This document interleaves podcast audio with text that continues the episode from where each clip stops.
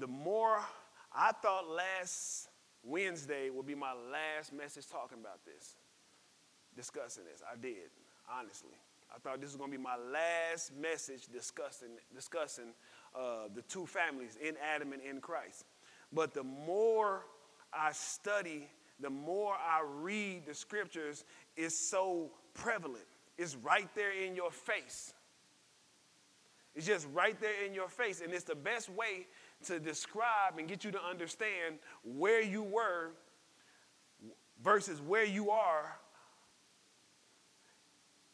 what the issue is in your life versus where you're trying to go. It is the best way to describe or to give an understanding. So today, we're going to come from Romans chapter six. And we're going to do verses fourteen through twenty-three. We're just going to do that passage of scripture, verses Romans, the book of Romans, chapter six, verse fourteen through twenty-three. Any testimonies today? Anybody got a hot testimony? I know y'all got some testimony. Y'all be keeping them from me. That's okay. It's all right. Then y'all talk about them after church.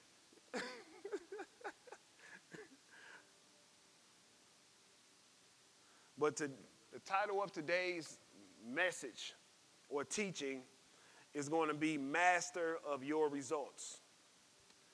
You are the master of your results. You have no idea how much of this you control. It's in your hands. From the time you wake up to the time you go to sleep, what you do in your day, you can control your life. Now, that's not the gist of what I'm going to talk about today, but it is something that you need to understand. In Adam, you had no choice. You just, you only did what your nature told you to do. That is the whole thing behind the in Adam versus in Christ teachings, is that at your at the spirit level, there has been a change. There's been a change. And so your spirit, your soul, your body, and then you live in the world. Say that again. Your spirit, soul, body, and you live in the world. And they're connected. So your spirit and your soul is connected to your body. Your body is connected to the world. So when you were born again, well, let's say before you were born again, your spirit was Adam after the fall. Your soul was Adam after the fall. They agreed with the flesh, and the flesh agreed with the world. But what happened was this. There was a disruption when you accepted Jesus Christ as your Lord and Savior. So now your spirit is Christ, but your mind, your soul is still Adam. And so your flesh still agrees with Adam. And the world, your flesh still agrees with the world. So this is the breach in your life. This is the discomfort that you want to do wrong, but you can't. You don't feel comfortable lying anymore. You don't feel comfortable doing, th- doing things the wrong way anymore. Fornication is hard now. Cheating is hard now. It's, it's difficult. Why? Because there was a breach. Once you accepted Jesus Christ as your Lord and Savior, your soul became confused because now we have something else to listen to. But the issue is we have our soul wants to follow Christ. Follow me as I follow Christ. Have the mind of Christ. Our soul wants to follow Christ. But our flesh doesn't agree with that. And so we're trying to get our we're trying to get our soul to align with who we are in Christ so that it can be seen in our walk on earth. But we still got the flesh in which those five senses that still agree with the world. And we don't want the flesh to operate in the world. We want the flesh to operate in the kingdom. It's a battle going on. So you have to be the one to make the decision. Your soul gets to make the decision. You get to make the decision whether you are carnal or whether you are spiritual. You get to make the decision. You can read, you can study, you can pray, you can fast, you can fellowship, you can do all the things, you can walk by faith. You get to make the decision. You were under the rule of sin and Satan. Not any longer. That's what redemption was. Redemption was saying that you got purchased. You were a slave that got purchased. Now you can walk, you can muff your, you can muff your slave master. You can stand in the presence of your slave master, but they have no control over you. You were purchased. You were bought with a price, and that price was Jesus.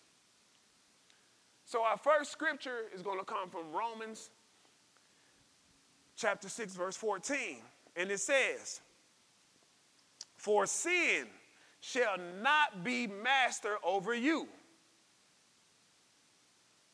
Sin shall not be master over you, for you are not under law, but under grace. So the scripture is saying what? Sin should not master us. Why? Because we are no longer under the law, but we are under grace. Under grace, sin should not master you. It should not be able to tell you what to do. It should not control your vessels. It should not control your mind, your heart, or your soul. Because you are no longer under the law.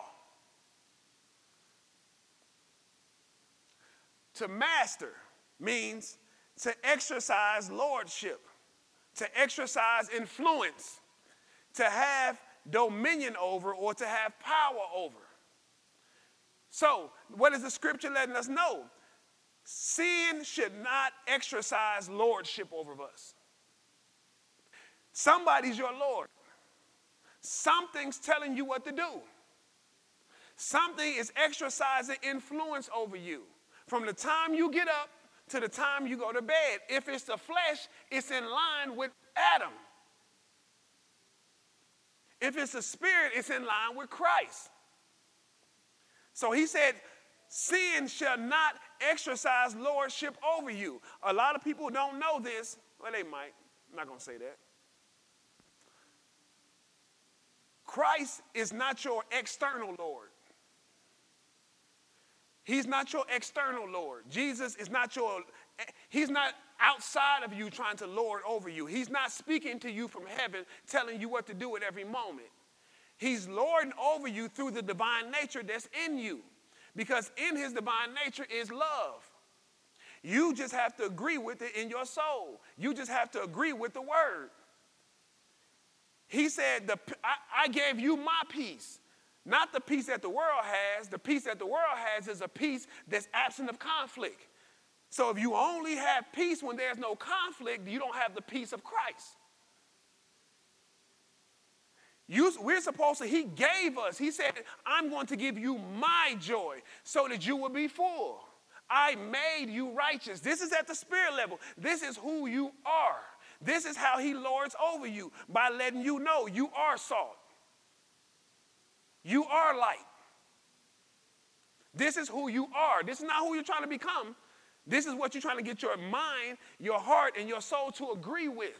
This is why you get in the scriptures, because you need to understand who you are. If you don't, according to the scriptures, sin will have a, will be master over you.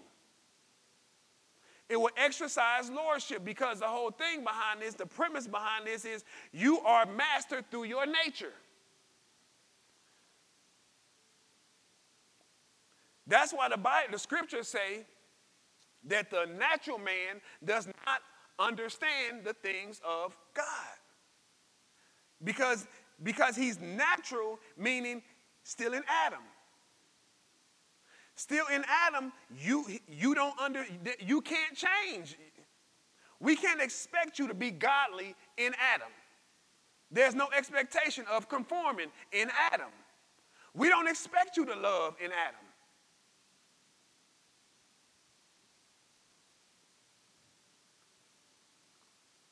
Because the scripture says that we are not under the law, but under grace. Under means subject to the power of. So you are not subject to the power of the law. You are not, you, but you are subject to the power of grace. This is why you're, you are an ambassador, because you are not subject to law. Ambassadors are not subject to laws in other countries. We are not subject. That's why the scriptures tell us you are an ambassador. You are. You're not trying to be an ambassador. You are. Why? Because you are no longer subject to law. You are not subject to Moses and the law. The Bible said the law came through Moses, but grace and truth were realized through Jesus Christ. We are under Christ, meaning we are to walk in truth and in grace. We are not under, we are not subject to the law. Now, the law is written or understood rules concerning behaviors and their consequences. This is no longer your lifestyle. We no longer live a life where our, an action, an action, because that's what the law judges. The law doesn't judge a lifestyle. It judges an action. One lie gets you consequences. One bad motive gets you a consequence. Because the law can only do what? Bring a consequence. It can only do two things. It informs you you're wrong and shows you the consequence.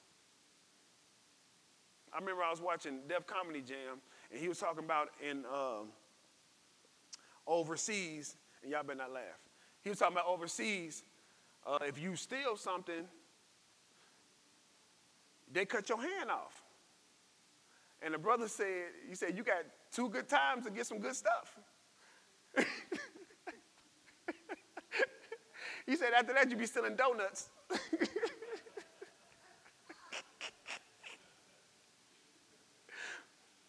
But that's, that's, but that's the consequence.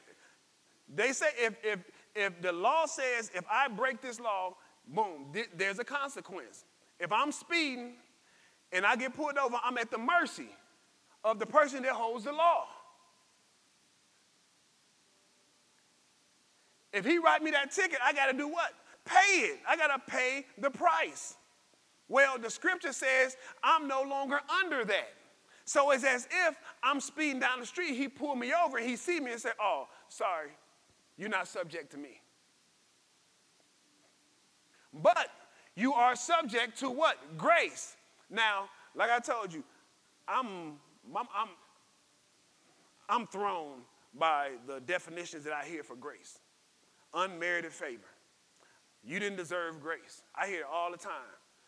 But the Greek definition for grace is right up there. Grace is the merciful kindness of God, exerting his holy influence upon souls, turns them to Christ. Now, this is verbatim. Ain't no McKinley in this.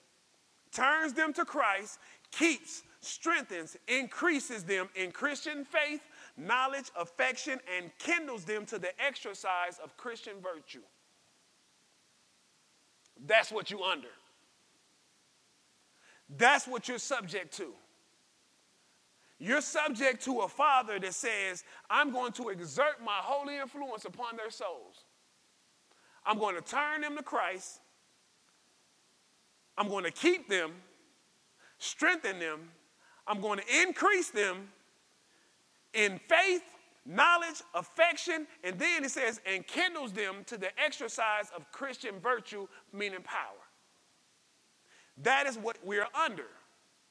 So now you can see why it's telling us that sin should not be our master.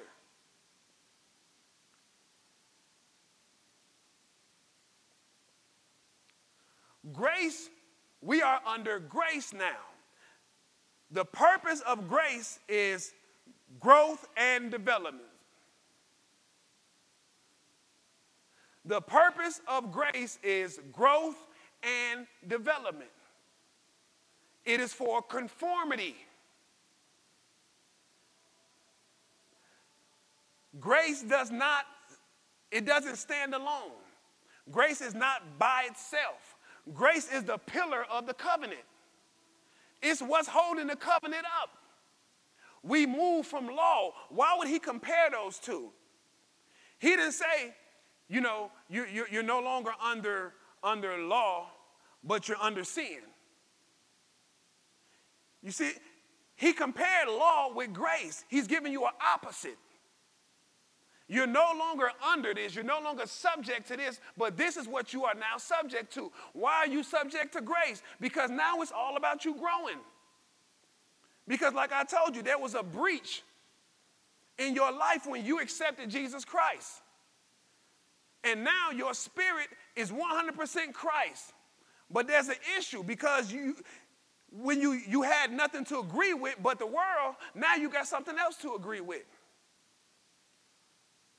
And grace is the pillar of the covenant. This is the dispensation of grace. This is the time that has been allotted for mankind to grow.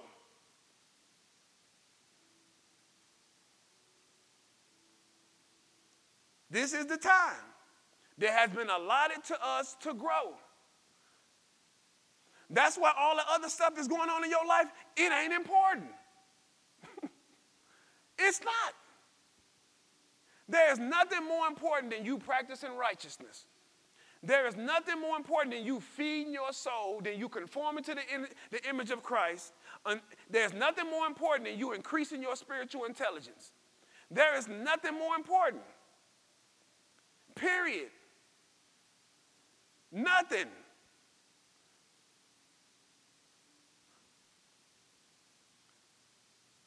Mm. Verse fifteen, what then? Shall we sin because we are not under the law, but under grace? May it never be. So now, Paul lets us know, you're not under, look, you, you, you're not under the law. The law told you you were sinning. That's all it could do for you. But now that you are under grace, he says, what do we say? What do we do with this? What do we do with this? This is the question. So he's saying, shall we sin? Because we are not under the law, because the law is no longer applicable to us, shall we just carry out sin? I don't think so. He's saying, shall we sin because we are under grace? Shall we sin because we are in Christ? Shall we, shall we sin because we are in Adam? We are no longer in Adam. Since we are no longer in Adam, we are no longer subject to law, but because we are in Christ, he's saying, and we, and we know that we have grace, we know now that the Father is not just looking at us and saying, okay, Renee, did you sin? Okay, if you sin today, this is what you get for sinning. No, but, but, but because the Father is looking at us like, this is my child. I want to nurture this child. I want to raise this child to be who I have predestined this child to be. And if I judged it based on, because watch this, your sins are no longer judged on what's going on in earth. It's judged now by what's going on in heaven. Remember, you are a citizen of heaven now. So your sins are not against earth, they're against heaven. But this is the thing, you've never been to heaven. So you have to learn the rules and regulations. You have to learn to live that culture. You have to learn to live from the kingdom. So you, you, you have to have grace. I can't discipline you for not understanding my world. The whole purpose of me pulling you out of Adam was to get you, bring you into my world. So you can learn my world, so you can live from my world. So he asked the question, what then? What shall we do? Shall we sin? Shall we sin because we are not under law? No. Grace is for conformity. It's for growth and development. Grace is for transitioning your walk from carnal to spiritual. Y'all hear me? Grace is for a, tra- a transition. It's, from, it's so you being carnal can now become spiritual. You walked in the flesh, but now you need to grow to the place where you walk in the spirit. Your soul only knew carnality. Now you need to learn spiritual things. This is what grace is for. Grace is so that you, so that that carnal life you live can now become a spiritual life. That's why I said this stuff don't, man, this stuff in this earth, it doesn't matter. We are after the spiritual life. We're after the spiritual life. We're not after the carnal life. All our blessings are in heaven. They are in heavenly places. Set your mind on earth. Don't set your mind on things below. Set your mind. Fix your mind. Your attention, your understanding. So he says,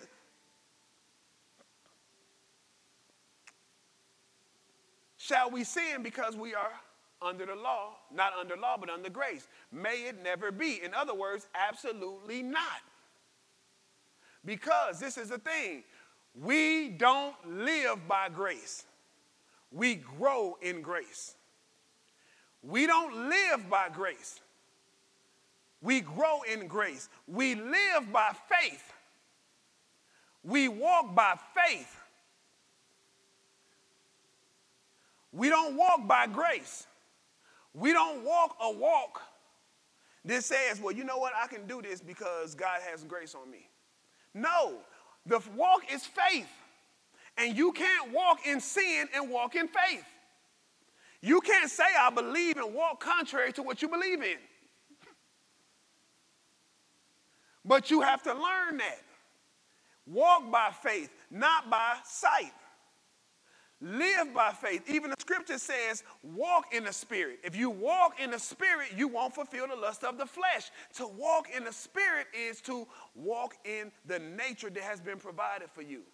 It's the difference between walking in the spirit and being led by the spirit. Being led by the spirit is soulish. Being walking, walking by the spirit is you understanding who you are in Christ and making that your walk. If he said you're righteous, that's your walk. You walk a righteous life. If he says you're redeemed, then that means you don't, you no longer walk like a slave, but you walk like one who's free.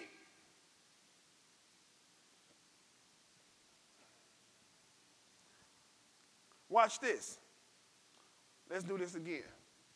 So this is what we got. We got grace. So we have a father now that's saying, look, you can grow in grace now. You can grow in grace. Say, grow in grace.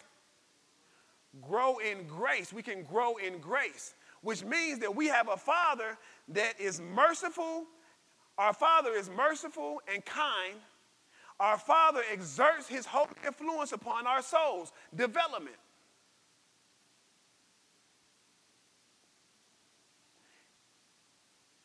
He turns them to Christ. Positions. This is grace. He keeps, he strengthens, and he increases, he nurtures. Y'all with me? In Christ, faith, knowledge, affection, and kindles them to the exercise of Christian virtue, relationship. So grace brings us development, it brings us position, nurtures, and it brings us into the relationship. This is the whole purpose of grace. This is what Paul is trying to teach the church at Romans. You are no longer in Adam. Stop acting like you in Adam. You are in Christ. In Christ you have grace, grace to grow. Watch this. Verse sixteen says, do you not know? Do you not know that when you present yourself to someone as slaves for obedience, you are slaves to the one whom you obey, either of sin, resulting in death, or obedience, resulting in righteousness? He said, don't you know this? that whoever you decide to obey, you become their slave. If it's sin, the result is death. Which means what? You get disconnected from the spiritual life. You're disconnected from a life in God that belongs to you. You disconnect yourself from your blessings. You know what I want to do in this ministry? I want to make sin look stupid. I want you to feel stupid walking in sin. I do. I want you to be like, this is stupid. Why am I doing this? All these blessings I have. He loves me. He made me righteous. He redeemed me. He gave me salvation. He saved me. He blessed me with every spiritual blessing. He gave me power. He gave me authority. Why in the heck am I still walking in sin? It don't make sense. I want to make sin look and feel like this is stupid. Amen? This should be the anthem for growing in grace. This scripture right here. It should be the anthem. Do you not know? It should be the anthem that if you present yourself as slaves of obedience to righteous, righteousness and not sin, we present ourselves to as slaves of obedience to righteousness, not sin. When we do that, watch this.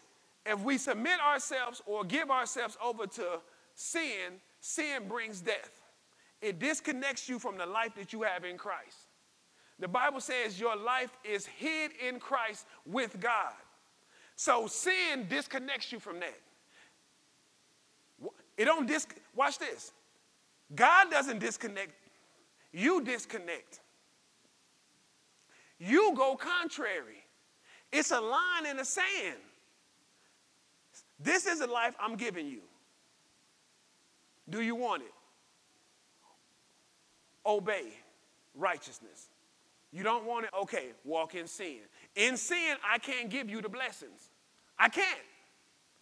Because if I give you the blessings in sin, you begin to think it's okay. Am I right? If, if, if the Father blesses you while you are in sin, you continue to do that. So he said, you know what? It's some things I just can't give you. Yeah, I'll give you the basics. I'll give you the bare necessities. You're going to eat. You're going to have a place to stay. You're going to have something to drive. But I'm not going beyond that. It's just like a child. Like my son, fourteen years old, okay? It's certain things that I ask him to do right now because down the line of what I want to I want to entrust to him. So if I say clean your room, it's a reason behind clean your room, okay? Because one day you're going to ask for the car. And I'm a judge if I'm going to give you the car based on how well you took care of the room. It's a reason why he's asking you to pray. It's a reason why he's asking us to read and study scripture. It's only because of what he wants to give us. We want the big house, but he know if I give them that big house, they're not going to pray. They're not going to fast. How do I know? Because they're not reading in the little house. You're not praying in the, in the little house. You're not fasting in the little house. You ain't got no job. And you still not reading the word. What's going to happen if I give you a one hundred thousand dollars job? That's going to be your God. So the blessings belong to, your, to us. But the parenting belongs to him.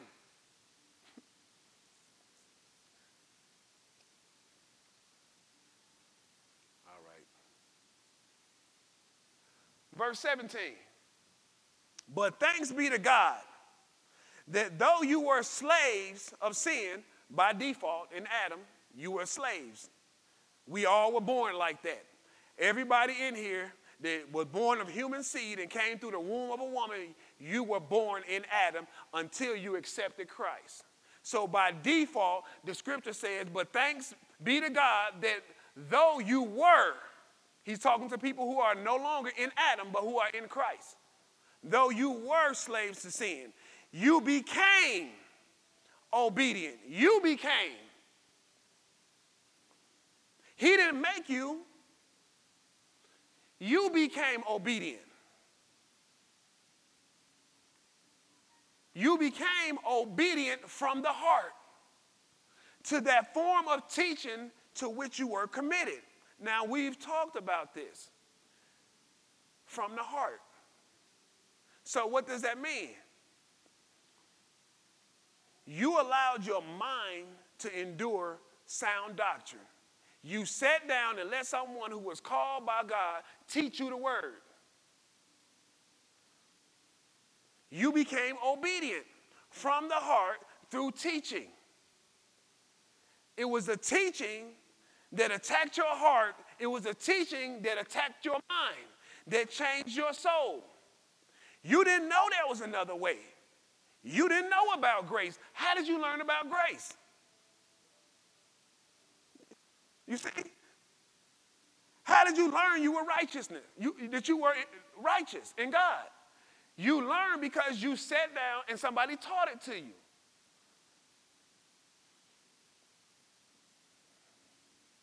Verse eighteen, and having been, been freed from sin, you became slaves of righteousness. So the teaching freed you from sin. You heard the teaching, you believed the teaching, and you decided, you know what? I no longer want to be in Adam. I want to be in Christ. But when you did that, you became free from sin, but now you became a slave to righteousness, which brings us back to what? Practicing righteousness. So you left sin and said, I'm going to live right according to what my Father said. I'm going to live from his world. I'm going to live according to the plan that he has for my life. I'm going to pray. I'm going to fast. I'm going to uh, read the word. I'm going to fellowship. And I'm going to give. I'm going to do all the things necessary. I'm going un- to get an understanding of the plan that he has for my life. And I'm going to get an understanding that he made me right. You became a slave to this. Verse nineteen says, I am speaking in human terms because of the weakness of the flesh. Flesh is weak. It got a mind of its own. What's crazy about the flesh is the flesh automatically agree with the world. That's why he said, I'm talking about the, from the weakness of flesh. The flesh automatically agrees with the world. The flesh wants what it sees. The flesh wants to be seen. Just go to the mall. Just go to the mall. They get to point, it's to the place now. The flesh don't even want clothes. I'm being honest. I, but watch this. But they know they naked. When Adam, before Adam fell, he didn't know he was naked. They trying to get back to the Garden of Eden without God. That ain't right. For just as you, watch this, for just as you presented your members. Just as you presented your members. Who presented their members? You do. That's why the title is, you are the master of your results. You present your members. You tell yourself to pray. Only thing the Holy Spirit can do is remind you. You need to pray. You need to pray. But you present yourself. The Holy Spirit can tell you to give, but you present it. He can tell you to fast, but you're going to have to get away from the refrigerator. You're going to have to do that. You're going to have to turn down your plate. He can tell you to study. You got to open the Bible, get you a notebook, a pen and a pad, a concordance, and dive into the scriptures. You present yourself. But in this matter, he's saying, for just as you presented your members as slaves to impurity and to lawlessness, resulting in further lawlessness. So what is he saying? Watch this. In sin, when you present your life and give your life to sin, it, you increase in it. You, pre- you get better at it. You start doing it on different levels. Come on now. Am I right? You, you, levels. We used, to, we used to brag about it. Oh, you ain't doing this like I'm doing this. You ain't got as many girls as I got. That was the gist of it. All right. Y'all ain't trying to talk about that. All right. Y'all ain't trying to talk about that. All right. All right, well, let's keep moving. I heard that. It says, so now. So now. What does that mean? So now. So now. You did it that way, and you've seen the increase in it. You got better and better as you sinned. You got better at clubbing. You got better at partying. You didn't know how to do that dance, but you went to the club and practiced.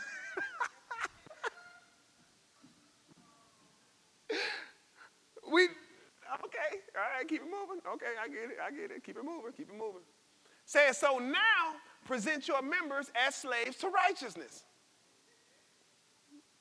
The same way you hit the club, bust a move, come in here and bust a move. But this is the thing. You can be loud, you can be obnoxious, but when you hit Christ, why it's so hard to come in and pray like that? Uh-oh.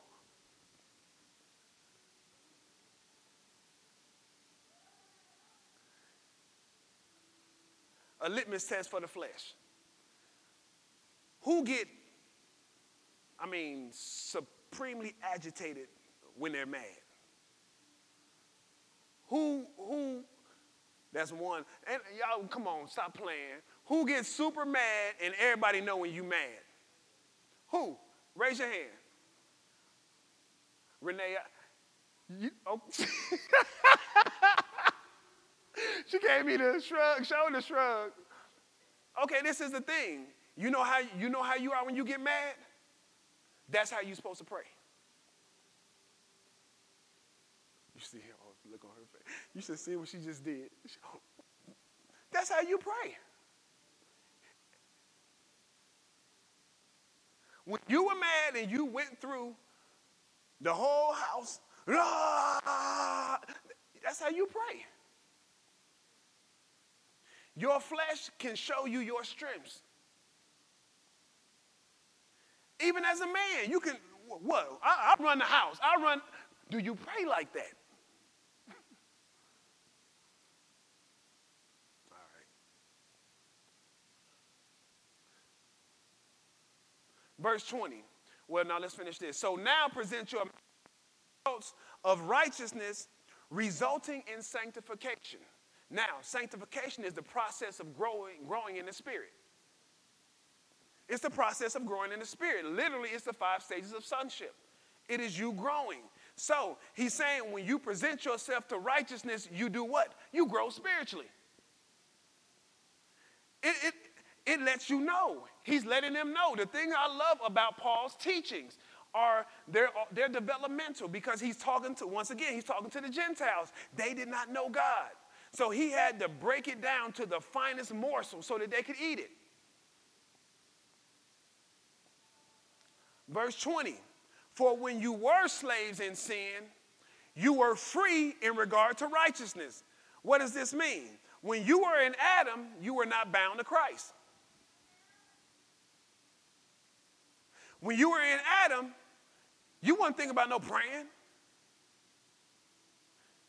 When you were in Adam, you weren't thinking about no fasting.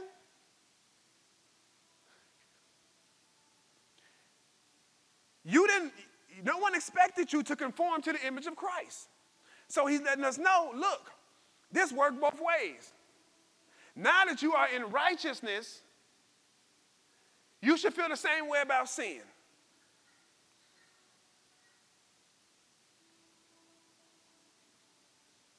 All right. about to close.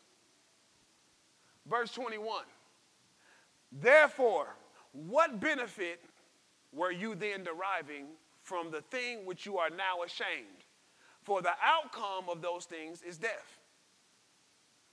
Now, y'all know in church, in church, church is the last place. Who's saying today? See? Ain't nobody gonna admit that. A D stupid. I can't see his head. I just seen his arm go up. You see, nobody, nobody admits that. Why? Because the scripture said, you're ashamed. You used to then be ashamed. You got, matter of fact, you went and bought an outfit. You went to the mall so you can look good sinning. She said, okay. She's like, she said, be quiet. My mama said, be quiet, y'all. It says, for the outcome of those things were death. What is death? Meaning you are disconnected from your blessings. I need y'all to get that. I'm not harping on sin from no other reason than it disconnects and it disrupts your destiny. God got plans for your life. Sin does too. Let me say it like this. The Father has plans for your life, but so does Satan. Satan's vehicle to get you to lose your destiny is sin. The Father's vehicle is righteousness. If you don't do righteousness, you automatically do sin. But it's all about your destiny. You have to want your destiny. You have to lay before your face and say, Father, what did you put me here for? Once you find out what he put you here for, don't let sin disrupt that. Don't let no man, no woman, no child, no car, no house disrupt that.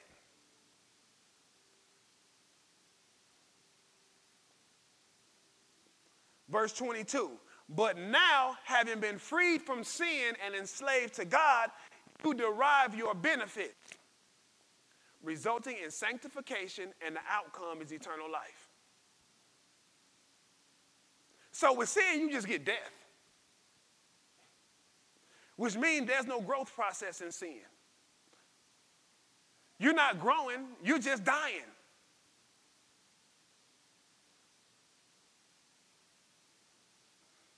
The Father loves us.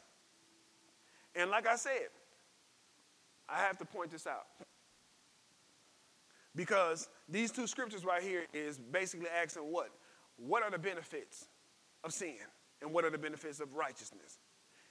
It asks it in this manner. It says, what benefit were you deriving? Meaning, you, what fruits were your actions producing? When you sin, what fruit? Bad fruit. When you, uh, when you live righteously, what fruits are being produced? Okay, fruits involve seeds, involve roots, involve trees, involve branches. That's why the Bible says that Christ said, I'm the vine, you the branch. My Father's the root. Now, the whole purpose of the branch or the vine is to get what's in the root to the branches. We the branches. But this is what I want you to know. Sin is not We're not talking about the, an action of sin. All right? We're not talking about an action. We're talking about a lifestyle. It works both ways. Just like on the righteous side of God, you don't give one time and get a harvest. It becomes a lifetime. You don't pray one time and all of a sudden now you got the power of prayer. It becomes a life of praying to get you that. It's the same thing with sin. It's not you making a mistake that makes God retract your destiny, or not necessarily retract, but it, that, that makes him suspend it. It's not us sin. It's living a life of sin. You have to know that. It's not, because I don't want you to feel guilty when you make a mistake. That's why grace is there. Grace is there because he knew on the way to you becoming righteousness and learning how to be a child of God, you are going to make mistakes. You're going to make mistakes. You're going to be deceived. Satan going to trick you into doing something. People going to trick you into doing things. You're going to be deceived. If you don't think you can be deceived, that's a deception.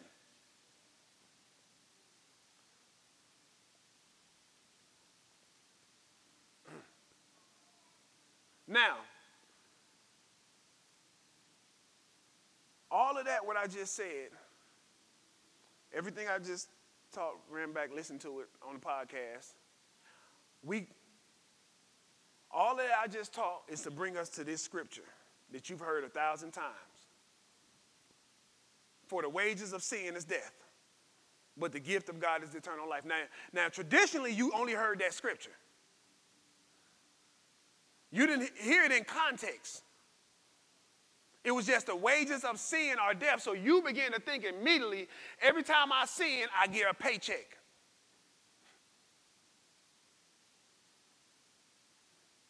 That's just like people saying that you got to watch what you say. So if you say, uh, uh, man, I laugh to death, don't say that. Because if you say that, you're going to die.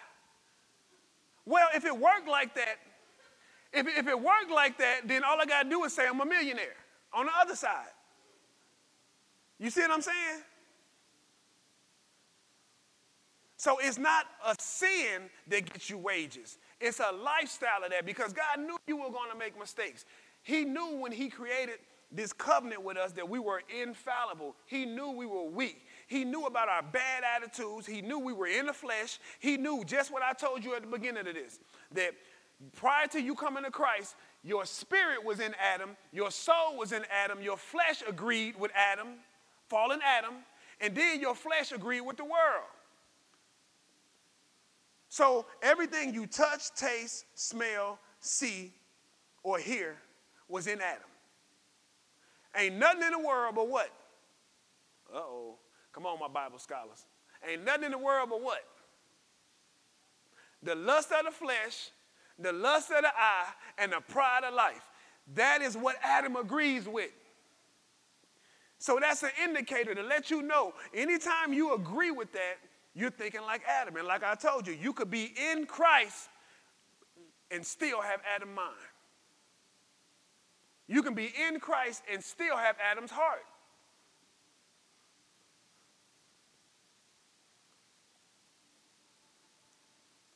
For the wages of sin is death, but the free gift, the free gift, now I made sure I had something written for that. The free gift of God is eternal life. What is eternal life? Yell it. Come on, yell it like you're yelling at Will. Oh, yeah, she got a baby in her hand, okay. Well, I'm yelling. I know, you're right. You're right by the ear, okay. Um, eternal life is a life in Christ as God is your Father that lasts forever. This is what eternal life is. It is a life in the Father that never ends. So the free gift. Now, what I want you to know is this. With sin, you earn, you have to earn death. The wages of sin is death. So you earn death. You have to work to earn death. You have to put in that time, forty hours a week, to earn death. But with eternal life, it's a free gift. You don't earn it, you just comply. You don't do nothing with this but agree. All he asks you to do is have faith. He supplied everything else. Four questions. What has, ma- what has master over you? What is mastering over you? Is it sin or is it righteousness? Just ask, answer yourself. You know, it's, it's, it's a personal walk. All these questions are things you ask yourself. Nobody else has to know. What has master over you? What is mastering you? What is lording over you? Is it sin or is it righteousness? Is it the law or is it grace? Do you feel guilty every time you make a mistake and, and now all of a sudden you don't want to talk to God or you think God don't want to talk to you? Two, what are you under? Are you subject to the law or are you subject to grace?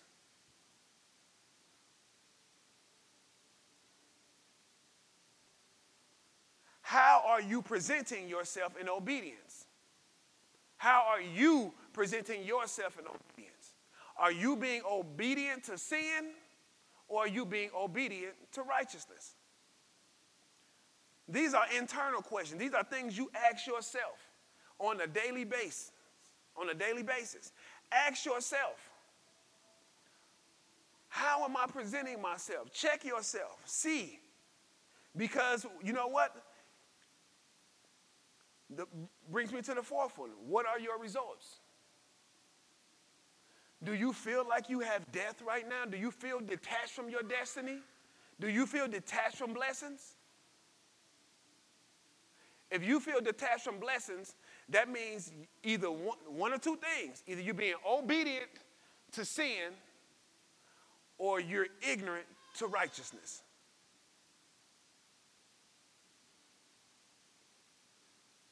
You're either obeying sin or you're being ignorant, or you're ignorant in righteousness, or you know what righteousness is, but then, then again, if you know to do something and you don't do it, it's all right. This is how you get results. This is how you get results, by checking yourself. Don't measure yourself with the next person. Measure yourself with Christ. It don't matter if I'm living in sin. Like they say, what, oh, I can't say that. What you eat don't make me go to the bathroom. I'm just being honest. Because we measure ourselves with everybody else. Well, that's what they doing. It don't matter what they doing. Them sinning ain't cutting your blessings off. M- me sinning is not what's stopping your destiny. It's your sin. It's your the things that are, that are going on in your life that are not supposed to be there. That's the stuff that's stopping your blessings. This is all about your destiny. You showing up to hear Uh, uh, someone teach. It is about you obtaining your purpose, you obtaining your destiny, you walking in the blessings, you walking in power, you walking in authority. Because we want to go past simply getting the groceries paid for. We want to go past, look, after you get the, the money, after you get the house, you still going to feel empty. Because your purpose is a lot more than that. It's about you connecting with people. It's about you having compassion and letting God use you. It's more than the money. We just looking at our situation. Right now, we need the money. Right now, we need a house. Right now, we may need a car. But after you get that, then what? You still got to practice righteousness. You still have a destiny. You still have an assignment. Like I told you, was it Sunday? You got it. You had an assignment today. Whether you fulfilled it or not, it's between you and your Father. You have a purpose right now. Th- if this has a purpose, you know you got one. If the chair has a purpose, you know you got one.